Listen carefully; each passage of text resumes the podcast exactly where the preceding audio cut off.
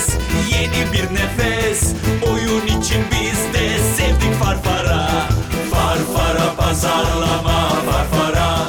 Farfara pazarlama, Farfara. Hey! Uhu! Pabucu yarım, çık dışarıya oynayalım. Uhu! Pabucu yarım, çık dışarıya oynayalım. Farfara pazarlamanın 18. bölümünden hepinize merhabalar. Yine bir bölümle beraber Akan Abdullah, ben Ozan Anlaş ve çok değerli bir konuğumuz var bugün yanımızda. Melis Alpan bizlerle beraber. Hoş geldin diyoruz. Hoş bulduk. Merhaba Melis, hoş geldin. Biliyorsunuz son dönemlerde pazarlama konularından biraz daha toplumsal konulara doğru kaydık ama hep söylüyoruz daha bütüncül bir gözle bakmak dünyaya, topluma, markalar için de bizim için de çok daha ufuk açıcı oluyor. Bilmiyorum, pazarlama, Farfara pazarlamayı ismini mi değiştirsek artık hocam? Yok, mesela işte Melis'le bugün kadın meselelerini konuşacağız ama şimdi bir kere boşanmış kadınlarla mutlaka konuşacağız. Pazarlamayı birebir ilgilendiren konular. Evet. Zaten bütün markalarımızda da biz kendi bekar anneler segmentiyle ilgili biz kendi markalarımızı itekliyoruz. Burada bir iş yapmanız lazım, bu segment büyüyor diye. İkna edemiyoruz markalarımızı, çekiniyorlar. Anlıyoruz da niye çekindiklerini ama bu tam bir pazarlama konusu. Çünkü entegre düşünmek zorundayız çünkü nerede toplumsal konu başlıyor, toplumsal konu nedir onu bile bilmiyoruz artık. Türkiye çok hızlı değişiyor. Dolayısıyla Türkiye'nin her günü bir toplumsal gün gibi düşünmek lazım. Onun için bence her şeyi konuşmak eninde sonunda pazarlamaya dokunuyor. Evet, şimdi dinleyicilerimizin çoğu Melis Alpan'ı zaten tanıyordur. Uzun yıllar çeşitli gazetelerde Hürriyet, Milliyet, en son şu anda Cumhuriyet. Yok, ilk Radikal'de başladım. Radikal, Milliyet, evet. Hürriyet, Cumhuriyet'te kısa bir süre çalıştım. Şimdi artık serbest gazetecilik ve başka işler. Başka işler. Peki. Ya, ama en büyük ödülüm seni anlatırken Türkiye'nin en çok linç edilen gazetecisi dersek ne dersin mesela? Çok linç edildim. Yılda iki fix ve her grup tarafından linç edildim. Ama çok cesursun ve edinmelisin. Yani bu cesaretini çok şey yapıyoruz. Herhalde zaten o kadar tecrübelisin ki bu linç konusunda biliyorsun artık doğruları söylediğinde başına ne gelecek ama buna rağmen vazgeçmiyorsun. Ki ben bir tane şöyle söyleyeyim. Geçen dedim hatta birkaç ay geçti. Tam da bu boşanmayla ilgili bir tweet atmıştım. Orada bir linç yedim. Orada çok organize bir grup var. Evet. Nafaka ile ilgili. Boşanmış babalar grubu vesaire gibi. Bana saldırdılar ve ben sildim. Yani sildim, dayanamadım sildim. O tweet'i sildim. Yani ve bu arada hemen silmedim. Bir ay boyunca tuttum. Onların bütün kavgaları bittikten sonra onu sildim. Çünkü artık timeline'ında onların mesajlarını görmek böyle kusma noktasına getiriyordu. Yani ben onunla yaşıyorum. Ve sen hiç silmiyorsun ve sonuna kadar tutuyorsun. Yok, siliyorum. Ben burkaç yapıyorum arada. Ama şunu korktuğum için falan değil. Yani çeşitli sebeplerle çok tweet siliyorum. Bazen mesela istiyorum ki timeline'ımda çok fazla kalabalık olmasın. Arada bir şeylerden haber vermek için. Ona gitmişler de beni iyice bir linç ettikten sonra terk etmişlerdi benim timeline'ımı. Bir ay sonra ama hala onlar o mesajlarını orada görmeyi kaldıramıyordu. Bu arada dinleyiciler yanlış anlamasınlar diye ne yaptığımı söyleyeyim. Şimdi bu nafaka veren bu abiler belli ki eski eşlerine nafaka vermek istemiyorlar. Bütün olaylar bu ve çok iyi organize olmuş durumdalar. Çok küçük bir grup aslında ama ve de iktidar destekliler dolayısıyla. Ve şöyle bir muhabbet döndürüyorlar şu anda ve ben onun üzerine yorum yazdım. Biz sınırsız nafakayı eşe vermeyelim, zaten çocuklara nafaka veriyoruz. Evet. Ben dedim ki fakir olan eşin, yani eş fakir olacak, anne fakir olacak, çocuklar iyi mi olacak? Olamaz yani. Dolayısıyla eşin nafakasını kestiğin anda o çocuktan da nafakasını... Kaldı ki o kadının zaten kendisinin ekonomik özgürlüğü olmamasının sebebi büyük ihtimalle ya erken evlendirildiği için ya evlendiğinde kocası çalıştırmadığı için işte bir... Herhangi bir iş deneyimi yok. Kalkmış 45-50 yaşında kadın ne yapıyor? Aynen. Mecburen eve ancak temizliğe gidiyor yani. Vasıfsız işçi olabiliyor. Onu da hem çocuk bak hem o. Yani aslında müsebbibi zaten evlenmiş yani erken evlenmiş veya o evlilik içinde çalıştırılmamış. İşte ben ne yaptım? Böyle yüzlerce mesajı hepsini açıklamaya çalıştım. Hepsine cevap verdim bu arada. Ve her cevap verdim daha beter hale geldi. Büyük hata. Ve sonra şunu söyleyip şöyle mesajlar almaya başladım. Benim Instagram'ıma girip 2 tane kızım olduğunu görenler, sen bunları kızların için yapıyorsun. İnşallah onlar da boşanırlar. Ya da bana şöyle yüzlerce mesaj var. İnşallah boşanırsın da sen de hayatın boyunca nafaka ödersin. İçine gibi korkunç salak salak saçma sapan mesajlar. Ama bu herkesin başına geliyor galiba. Tabii. Sen ben anneme yani küfürler, beni niye doğurmuş ama yani bu en kibar, yani bunun son derece ama kaba bir şekilde. Senin buna, ben bunun bir tanesine dayanamadım. Sen buna rağmen çok cesursun. Onun için konuyu buradan açtım. Biraz negatif bir yerden açtım ama yok, sen artık derim kalınlaştı diye. Yani çünkü bir, ama bir şey... çok cesursun yani bu tasarlamada böyle bir cesaret gerekiyor, tamam mı? Ve bu mesela biz markalarımızda bu cesareti bulamıyoruz Melis. Mesela hepsi biliyorlar boşanmış kadınlar segmentinin büyüdüğünü ve bu Amazon kadınların çocukları da var ve çalışıyorlar ve çocuklar için de uğraşıyorlar ama hiç kimse onlara alttan olsa bile hala iletişim yapamıyor ve birisinin onlara bir cesaretlendirmesi lazım çünkü geliri yüksek olan ama hiçbirimizin konuşmak istemediği bir kitle var şu anda ve büyüyor. Ama işte Ozan onlar kaybediyor yani. Evet. Çünkü bu her sosyoekonomik grupta aslında sayıları artıyor. Evet. Öyle. Şimdi o zaman yeniden hoş geldin diyoruz Melis ve sorularımıza yavaş başlayalım. Sorularımıza geçmeden şeyi hatırlatalım. Kitap meselesi. Evet, kitap meselesi. Biliyorsunuz her bölümde konuğumuzun önerdiği bir kitabı size hediye ediyoruz. Bu bölümde de Bertrand Russell'ın Mutlu Olma Sanatı'nı sizlere hediye edeceğiz. Melis Alpan'ın sizlere önerisi olarak. Biliyorsunuz ilk 5 kişi bölümde bir şifre veriyoruz. Bize bu şifreyi mail yoluyla ileten ilk 5 kişi bu kitabı alıyor. Mail adresimiz de info@farfarapazarlama.com. Şifreyle beraber adresinizi de maille yazarsanız ilk 5 kişiye bu kitabı göndereceğiz diyelim. Ve başlayalım. Tamam. Şimdi şeyi biliyoruz yani sosyal ve toplumsal olaylarda zaten uzun yıllardır yazıyorsun ama Akın'ın da biraz önce dediği gibi aslında kadın konusunu konuşacağız. Kadınlar, işte cinsiyet eşitliği gibi konulardan konuşmak istiyoruz. Ama şeyi de biliyoruz son dönemlerde aslında Anadolu'da oldukça böyle fazla seyahatler yapıyorsun ve oradan hikayeler biriktiriyorsun. Biz onlarla biraz başlamak istedik. Hani bu hikayeler nasıl hikayeler bizim aslında çünkü biz İstanbul'da biraz kapalı bir kutudayız ve çok fazla da özellikle bizim gibi ne diyelim hani biz gerçi plazada değiliz ama işte beyaz yakayı temsil eden bir ama bu kadar da senin gibi de oralara çok ayaklarımız basmıyor.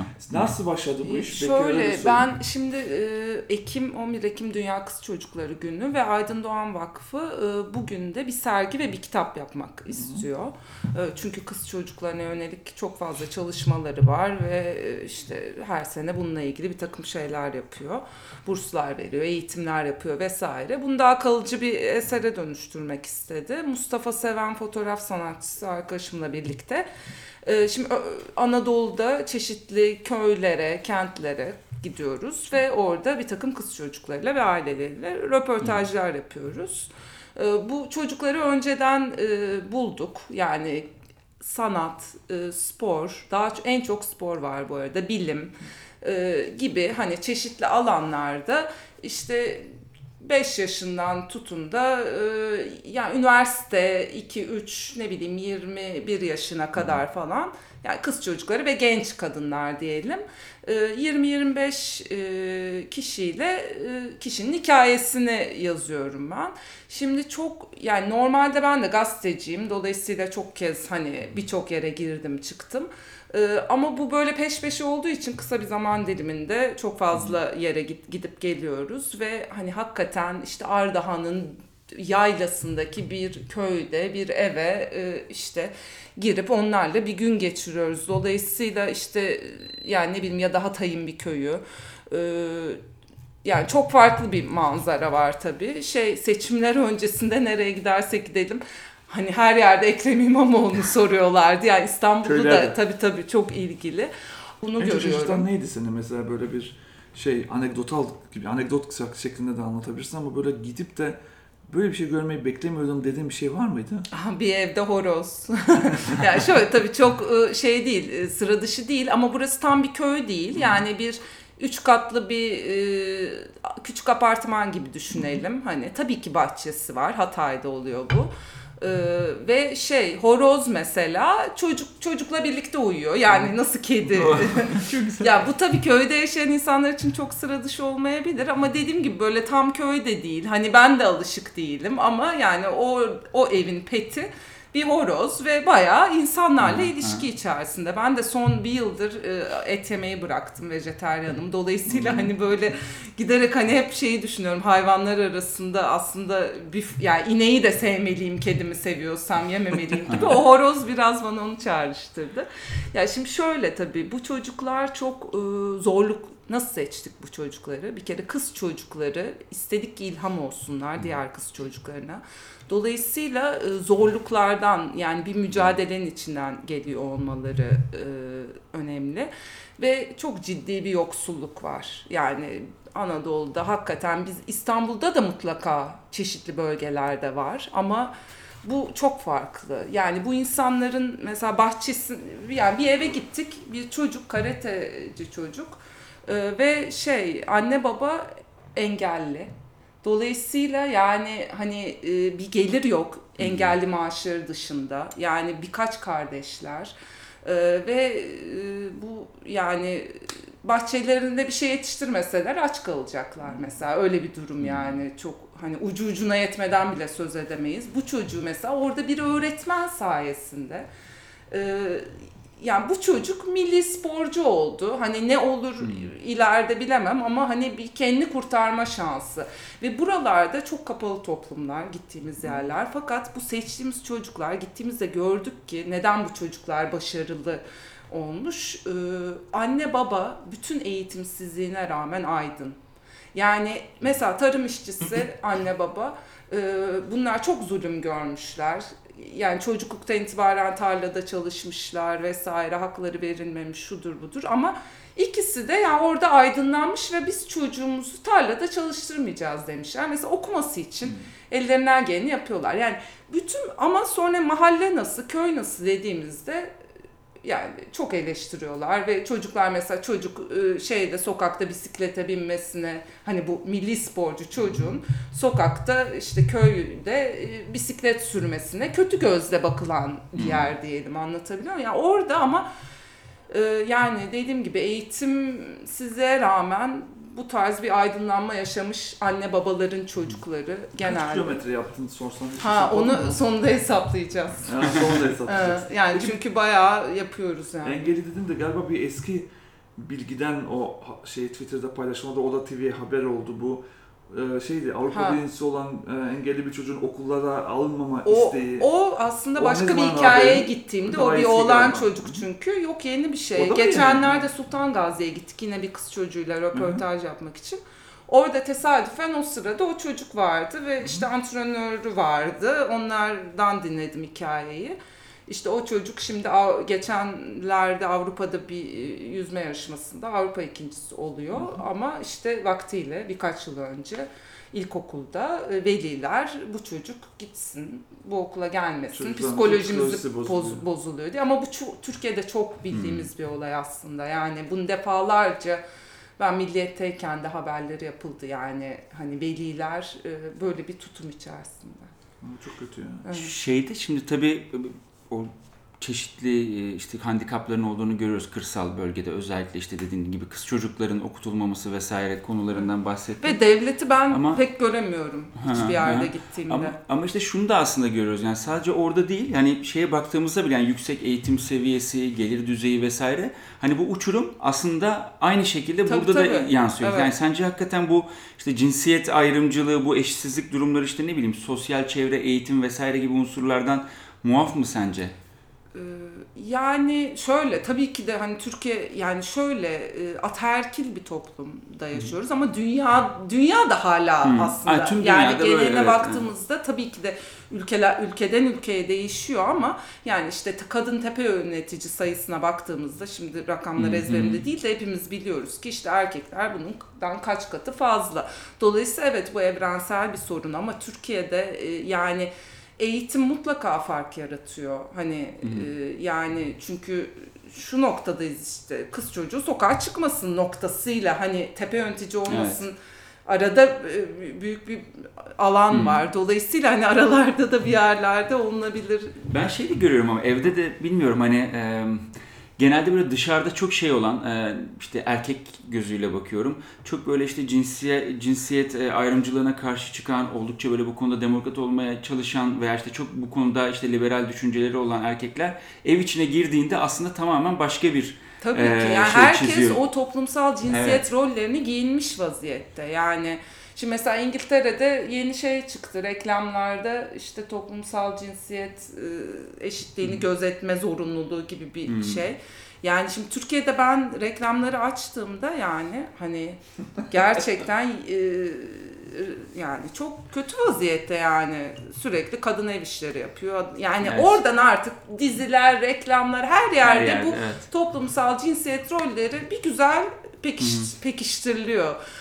Ama ya yani okullarda da mesela yani hani toplumsal cinsiyet eğitimi ya da cinsellik eğitimi, şimdi bu taciz, tecavüz, şiddet dediğimizde bunun altında aslında hani gerçekten eğitim tabii ki fark yaratıyor. Yani sen bunu ilkokuldan sokarsan müfredata, çocukları bu zihniyetle yetiştirirsen birkaç kuşak sonra zaten dünya değişiyor. Şimdi ne kadar baskılasalar da hani internet var artık. Yani bu bariyerler yıkılıyor yani kadın hareketi çok başarılı ve hızlı bir şekilde ilerliyor. Orada aslında yani birçok örgüt var tabii bunlarla mücadele eden ama kadın örgütleri inanılmaz organize ve giderek çok güçlü dönüşümlere sebep oluyor. Evet, yani. Çünkü bir kere siyasetler üstü. Aha. Kadın hareketi Türkiye'de yani uzun bir geçmişe sahip gerçekten. Hani herkes... Ya Osmanlı'nın son dönemlerinden başlayarak yani başlayan bir hareket. Son 30 yılda hakikaten çok değerli kadınların içine katıldığı ve hani pek çok iş gerçekleştirmiş.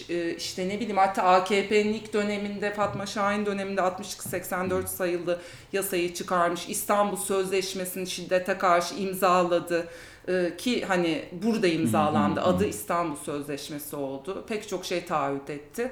Yani çok çok başarılı bir hareket ama ne yazık ki son yıllarda bu kazanımlar hani geri alınmaya çalışılıyor. Çeşitli saldırılar altında.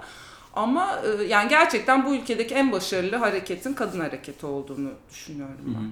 Peki şey soracağım. Şimdi bu hareket bazı şeyleri çok ciddi şekilde başardı. Ama şunu da başardı, bu cinsiyet eşitliği meselesini birazcık daha böyle bir popüler kültürün bir parçası halinde getirdi. Az evvel dedin ya bazı erkekler evde hala o ataerkil sistemi korurken dışarıya çıktıklarında yeni bir zırh giymek zorunda kaldılar. Çünkü popüler kültür bunu onlara emrediyor gibi bir şey oldu. Peki bir de buna markalar atladılar son dönemlerde 8 Mart iletişimleri vesaire. Samimi buluyor musun markalar bu konuda? Çok bulmuyorum açıkçası. Çünkü... Yani ben şöyle düşünüyorum. Onu da neden de sen dediğim gibi bu benim bildiğim bir iş değil. Sana hani bunu şu yüzden falan diye açıklayamam ama şunu hissediyorum. Aslında bu içselleştirdikleri bir konu değil. Bunu yapmış olmak için yapıyor. Evet çok güzel filmler çıkıyor bazen ortaya. Bazen de fiyasko bir şey oluyor mesela. O kadar hani yabancılar ki konuya. Bunu iyi niyetle ele almaya çalışırken orada çuvallıyor yani.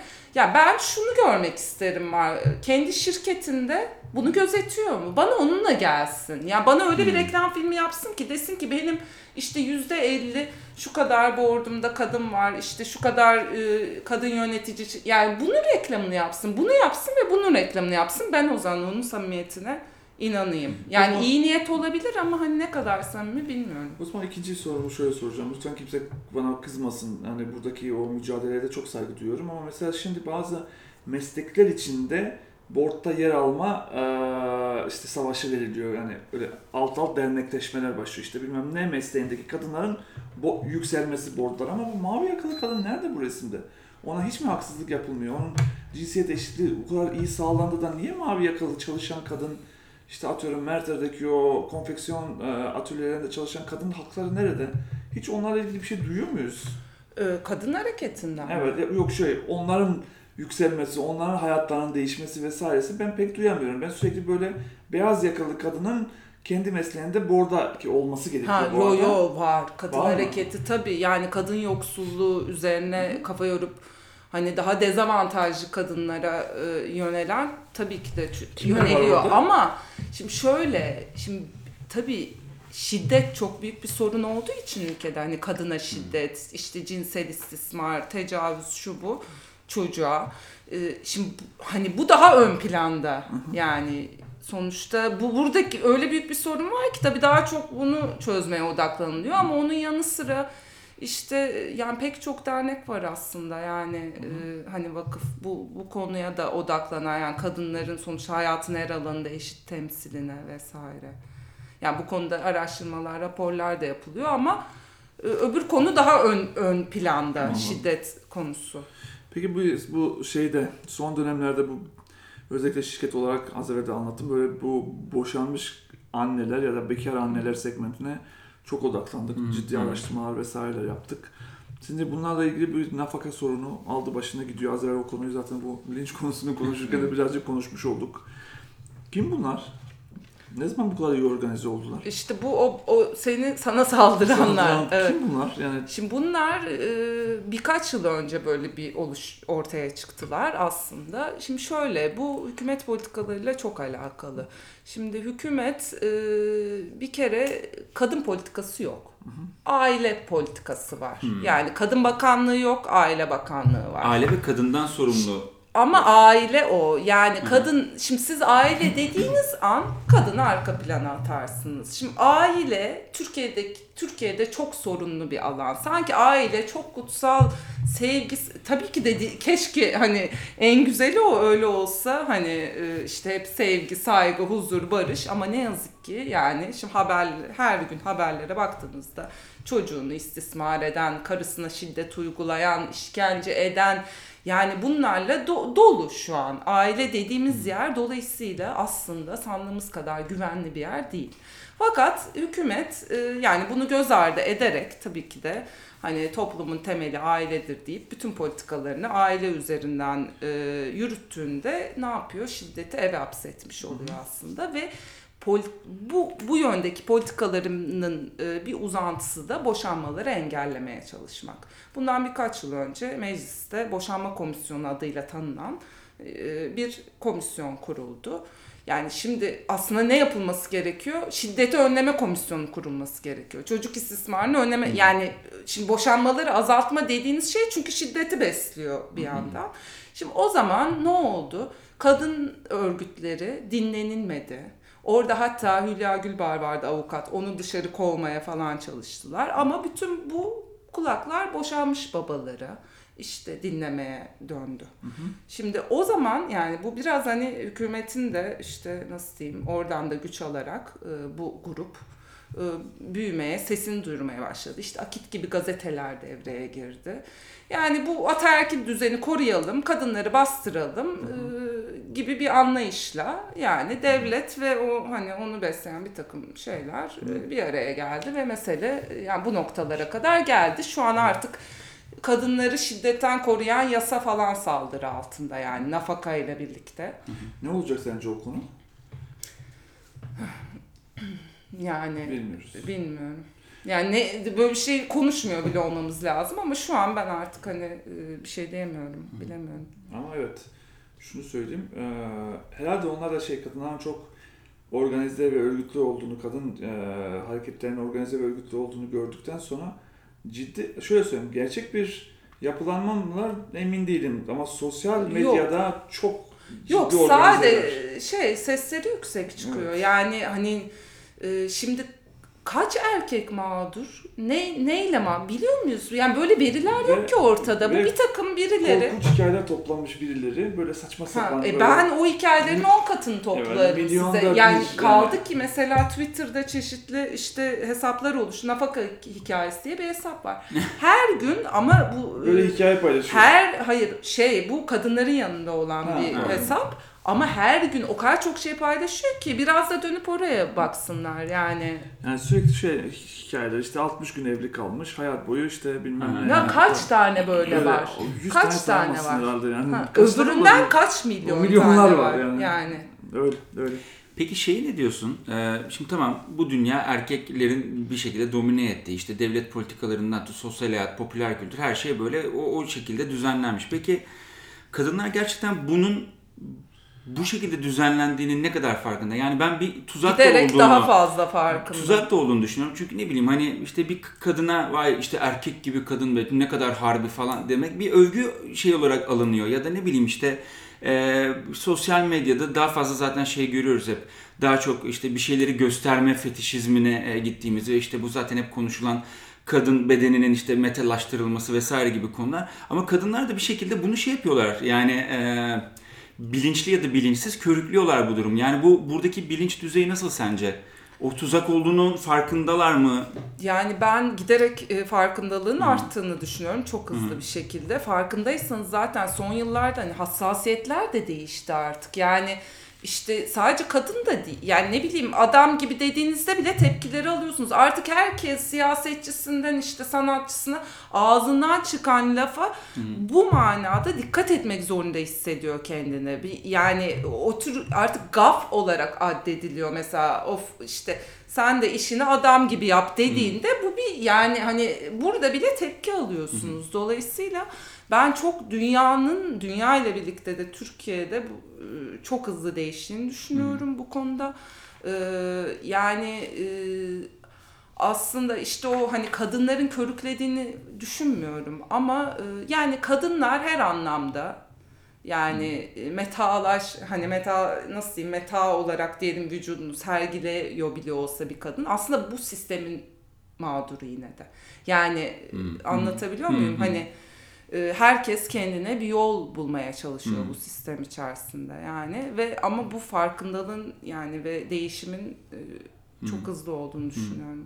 Peki şeyle ilgili hiç bilgi var mı elinizde? Şimdi bizim bu az evvel yine aynı konuya dönüyorum ama boşanmış, çalışan, beyaz yakalı, güçlü kadınlar. Onlarla ilgili hiçbir şey var mı elinizde? Araştırmalar, şeyler, dernekler hiç onların dertleriyle dertleniyorlar mı? Çünkü bir anlıyorum daha acil sorunlar var. Özellikle işte bu aile içinde şiddet gören kadınlar vesaire ama bizim araştırmada bayağı bu aslında ayakları üzerinde gibi duran... Ne gibi dertler çıkıyor işte orada? İşte çok şu anda bu ekonomik... Şimdi dertlerden şöyle belki. Şöyle söyleyeyim, bu ekonomik krizle birlikte çok ciddi şekilde panik olmuş durumdalar. Çünkü bizim verilerde tam olarak hatırlamıyorum ama neredeyse %86'sı şey diyorlardı, maddi destek ve geçtim manevi desteği yeterince alamıyorum çocuğumun yetişmesinde. Şöyle şeyler vardı. Çocuğuma aldığım işte Benetton alıyordum eskiden. Boşandıktan sonra da almaya devam etmek için kendi aldığım bazı şeyleri kendime almamaya başladım. Çocuk çünkü devamını sağlayabilsin ama ben almasam da olur. Yani orada bayağı dertli şeyler vardı. Şimdi onlar tabii ki daha güçlüler. Eğitimliler, meslekleri var. Yani gelirleri fena değil.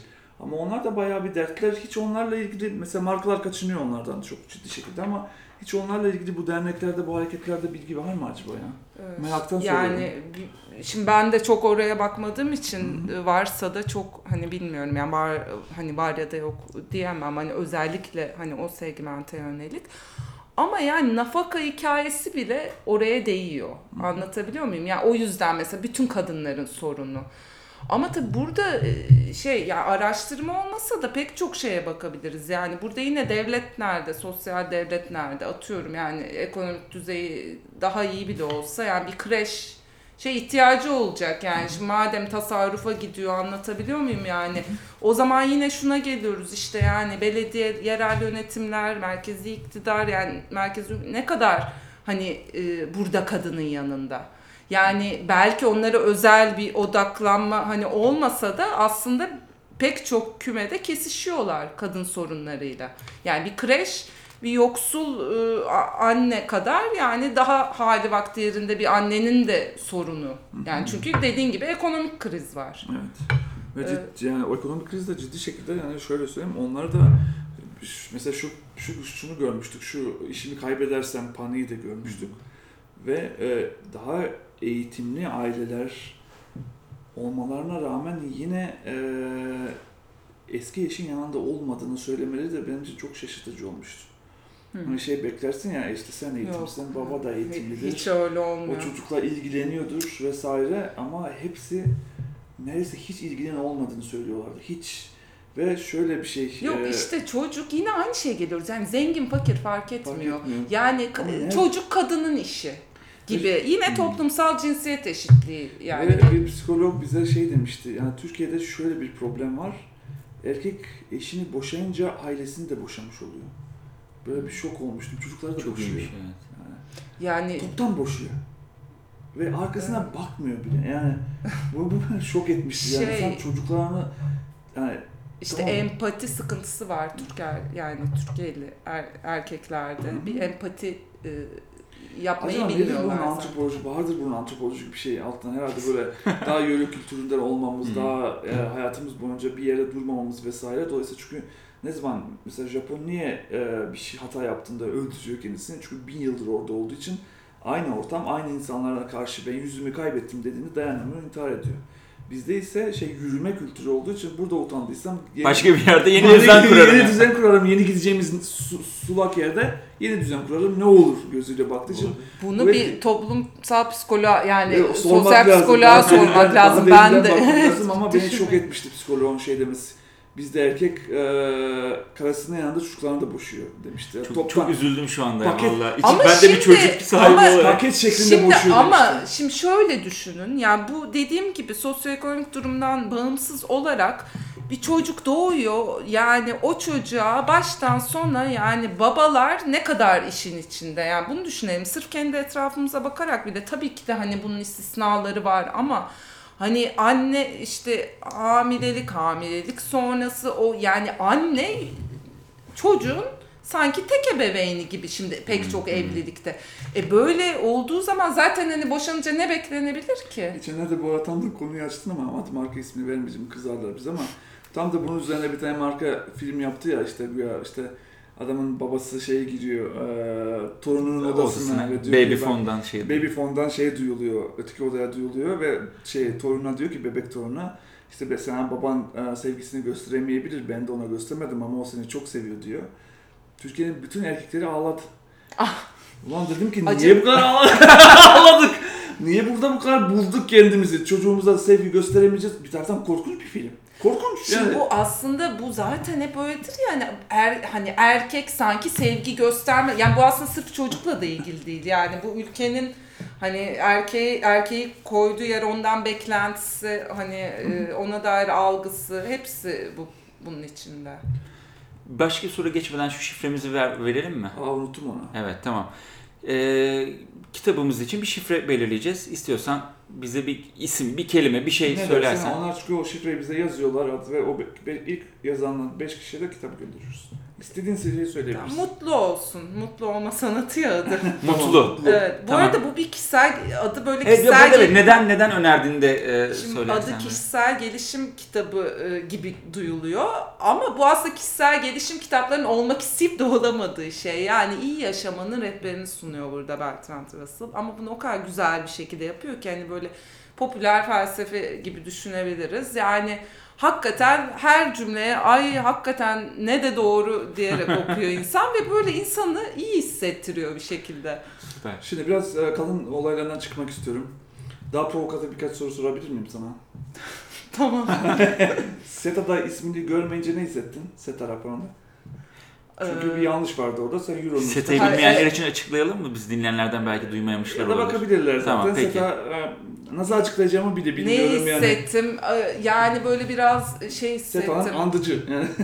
Of, o kadar çok yoruldum ki ben bu şeylerden. Ki senin tweetlerinde bolca seninle ilgili bir şeyler yazılabilir gibi geliyor bana. Evet, senelerce o kadar çok bu rapor olmaz, başka şey olur. O kadar çok şey yaşadım ki çok yoruldum. Bu anlamda da aslında biraz böyle gazeteciliğe mola gibi yaşıyorum şu anda. Artık gerçekte yazıyorum haftada bir ama bir boğulduğumu hissediyorum. Artık bana eskisi gibi bu kavga nasıl diyeyim, bu şeyin içinde olmak eskisi kadar şey vermiyor. Heyecan. Çok fazla endişelerimi arttırıyor. Kaygı düzeyim. Dolayısıyla aman iyi ki yokum dedim ama tabii ki de benim olmamam ülkedeki durumu nasıl diyeyim, bütün bir sürü gazeteci arkadaşım o raporda, rezalet bir durum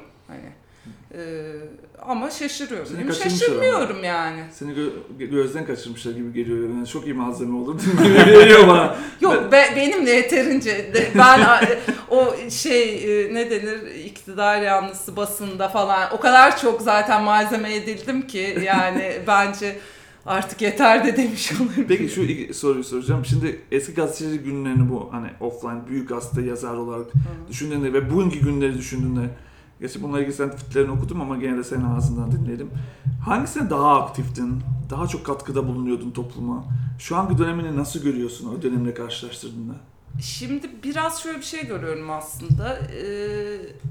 Hep aktiftim. Yaptığım her iş, ne iş yaparsam her zaman. Hani tabii ki de eskiden daha aktif gazetecilik yapıyordum. Ama belli de değil. Şu an yani aslında yaptığım Anadolu'ya, yani şu anda yaptığım iş, başka projelerim de var. Bunlar daha uzun süreli gazetecilik ürünü. Yani günlük haber değil de bunu başka bir formatta yapıyorum. Aslında hani gazeteciliği sürdürüyorum.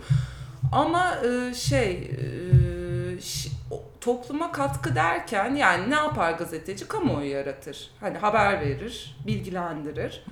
O beni her zaman böyle sanki yetemiyorum gibi geliyordu. Yani o yetersiz bir şey gibi geliyordu. Böyle sanki ama bu iş şeydir, bir sürü zincir vardır. Sivil toplum, gazete, şu bu, hani hükümet, diğer paydaşlar, ancak o şekilde zaten hani bir şeyler değişir. Ama ben nedense yani daha çok şey yapmalıyım. Başka bir şey, hani sahada olmalıyım. Yani ne bileyim, bir sivil toplum için sahada olmalıyım gibi hissederdim. Şimdi işte böyle biraz daha aktifsin. Hani belediyelere vesaire falan işte bir takım işler yaparken aslında hani oraları etkilemenin de en az haber yapmak kadar önemli olduğunu görüyorum. Çünkü işte ne bileyim iklim değişikliği ya da işte toplumsal cinsiyet eşitliği, bunlara dair hani yerel yönetimleri etkiliyor olmak ve bir şeyler yapmasını sağlamak aslında daha kestirme bir yol olabilir. Yani hani bilmiyorum hangisinde daha çok topluma bir şey katıyordum ama. Bir de peki bir sorum daha olacak, bu çok provokatif değil. Kondan'ın iklim raporunu gördün mü? Evet. Ne düşünüyorsun? Şimdi Fonda her sene İklim Haberle beraber bu raporu, işte iklim algı araştırması Türkiye'de yayınlıyor, anketini yapıp. Bu yıl yine şu çıktı, yani sanki Türkiye'de işte özel sektörden tutun da işte devlete, şeye, yani her yere sanki iklim krizi böyle başka bir yerde oluyor. Türkiye'yi hiç ilgilendiren bir konu değilmiş gibi bir muamele görüyor. Hiç kimse ilgilenmiyor. Şimdi böyle olunca yani şu tabii siyasetin de hiç konusu değil. Yani oturduk hani S-400 konuşuyoruz. Yahu zaten hani deniyor ki 12 yılı kaldı dünyanın bu iklim krizini durdurmak için ve hiçbir şey yapılmıyor. Yani sözde bir şeyler yapılıyor da yani bir ortada gerçek anlamda yapılan bir şey yok. Yapılması gereken çok şey var. Şimdi böyle bir durumda hani biz hala didişiyoruz, yok Bahçeli, yok bilmem. Yani hani her konu konuşuluyor. Zaten hani gezegen, yani şaka değil, gerçekten çocuklar sokağa çıkıyor her hafta dünyada. Yani şaka değil, millet çocuğunu düşünüyorsa bu meseleyi kafaya takacak. Ya böyle bir durumda zaten ortada savaşacak bir dünya bile kalmadıktan sonra hani biz hala neyin kavgasını veriyoruz gibi bir durum var. Yani burada herkese göre düşüyor, iş dünyasına çok çok büyük iş düşüyor. İşte devletlere, yerel yönetimlere, yani tabii bireylere kadar indirebiliriz bunu. Ve yani Türkiye'de şimdi mesela her yaz biz dolular yağıyor, seller oluyor. İşte Karadeniz'de sürekli bütün bu, ya da orman yangını. Geçen ben bir tweet attım, söyledim yani iklim krizi zaten bu. Hani orman yangınlarının giderek şiddetleneceğini yani biliyoruz. İşte insanlar diyor ki yok işte şimdi için siz şimdi böyle mi düşünüyorsunuz? O yangını büyük ihtimalle yer açmak için hani bir takım turistik konutlara vesaire. Yani tamam olabilir ama mesele o değil. Yani şimdi sürekli biz böyle bir gündelik bir meseleyi işin içine sokmak için, suçluyu istediğimiz yerde bulmak için, ki suçludur, doğrudur, İklimi yok sayıyoruz. Yani tamam bunu biri çıkarmış olabilir ama nasıl bu kadar hızlı yayılıyor? Geçen yıl Kaliforniya'da nasıl bu kadar söndürülemedi? Yani ay boyunca yandı ormanlar. Şimdi bu iklimle ilgili, sel iklimle ilgili, yani bu kadar sıklaşması, şiddetlenmesi ve bu hani her şeyimizi etkileyecek. Gıda güvenliği dünyadaki en önemli şey haline geliyor ve biz Türkiye olarak yani bunu ne kadar önemli alıyoruz, ne yapıyoruz? O gün gelene kadar kimse hiçbir şey yapmayacağını ben eminim sanırım. Ama o gün geldi zaten. O gün yani o gün geldi zaten. Hani bir şey yapmak için 11 yıl oldu. Hatta bir yılı geçti, 11 yıl kaldı. Aslında belediyeler şu anda bir ilgililer de yani birazcık bu işi iletişim gayri ciddiyetinden çıkarıp iş ciddiyetine sokarlarsa bazı yapabilecekleri şeyler var gibi görünüyor işte. Bu. Şimdi bizde hep şöyle bir şey var. Benden sonra tufan anlayışı bizim ülkemizde, toplumumuzda olan bir şey. Yani işte yoksa zaten bu kadar beton olur muydu her yer? Kimsenin umurunda değil. Ama ben şunu anlayamıyorum. Yani benim çocuğum yok ama yani sonuçta çocuk yani gelecek nesil. Yani bunu çok önemsiyorum ve bir çocuğum olsa dehşet içinde olurdum şu an. Yani şimdi Amerikan dizilerini izliyorum mesela. O dizide şeyi var, çocuk okula gidiyor, veliler okula geliyor şikayete, çocuğumuz artık çok korktu diye. Bu iklimden. Çünkü çocuğa anlattığınızda çocuk dehşete kapılıyor. Biz şöyle, ben zaten 20 sene ömrüm kaldı aman diye düşünüyoruz yani diyelim bizim kuşak. Ama o zaman çocuğunu düşün. Yani işte bugün yine haberlerde çıktı. Şeyde bundan 30 yıl sonra İzmir, Adana sıcaklığında olacak. İşte ne bileyim Londra, Barcelona sıcaklığında olacak. Yani artık senin torunun yani çölde yaşayacak. Evet. Benim başka sorum yok. Evet, benim de yok. Çok teşekkür ediyoruz. Çok keyifli bir sohbet oldu. Ben teşekkür ederim. Çok teşekkür ederiz Melis. Evet. Şifreyi nereye göndereceklerini bir daha hatırlatsak. Evet. Bölümümüzün içinde bir şifre paylaştık sizinle. Bu şifreyi adresinizle beraber info@farfarapazarlama.com adresine gönderen ilk 5 kişiye Bertrand Russell'ın Mutlu Olma Sanatı kitabını hediye edeceğiz. Kanalımızı takip ediyorsunuz ama abone olun, bize bol bol yorumlar yazın. Her birinizin yorumunu okuyup cevap veriyoruz. Bize de çok iyi geliyor bunlar. Bizi takip etmeye devam edin. Bir dahaki bölümde görüşünceye kadar hepinize hoşçakalın. Görüşmek üzere. Farfara Pazarlama'ya hoş geldiniz. Dahili numarayı biliyorsanız. Her yer türlü çorba, yaygara. Heves vardı çıktık yollara. Sokak yorgun, kulak kapalı. Susmaz kim bu taşkın farfara. Farfara pazarlama, farfara. Farfara pazarlama, farfara. Hey! Alo, farfara pazarlama hizmetleri buyurun. Alo, alo.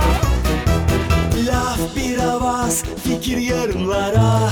Çağ geçti geçmedi gargara. Derdimi serbest, yeni bir nefes.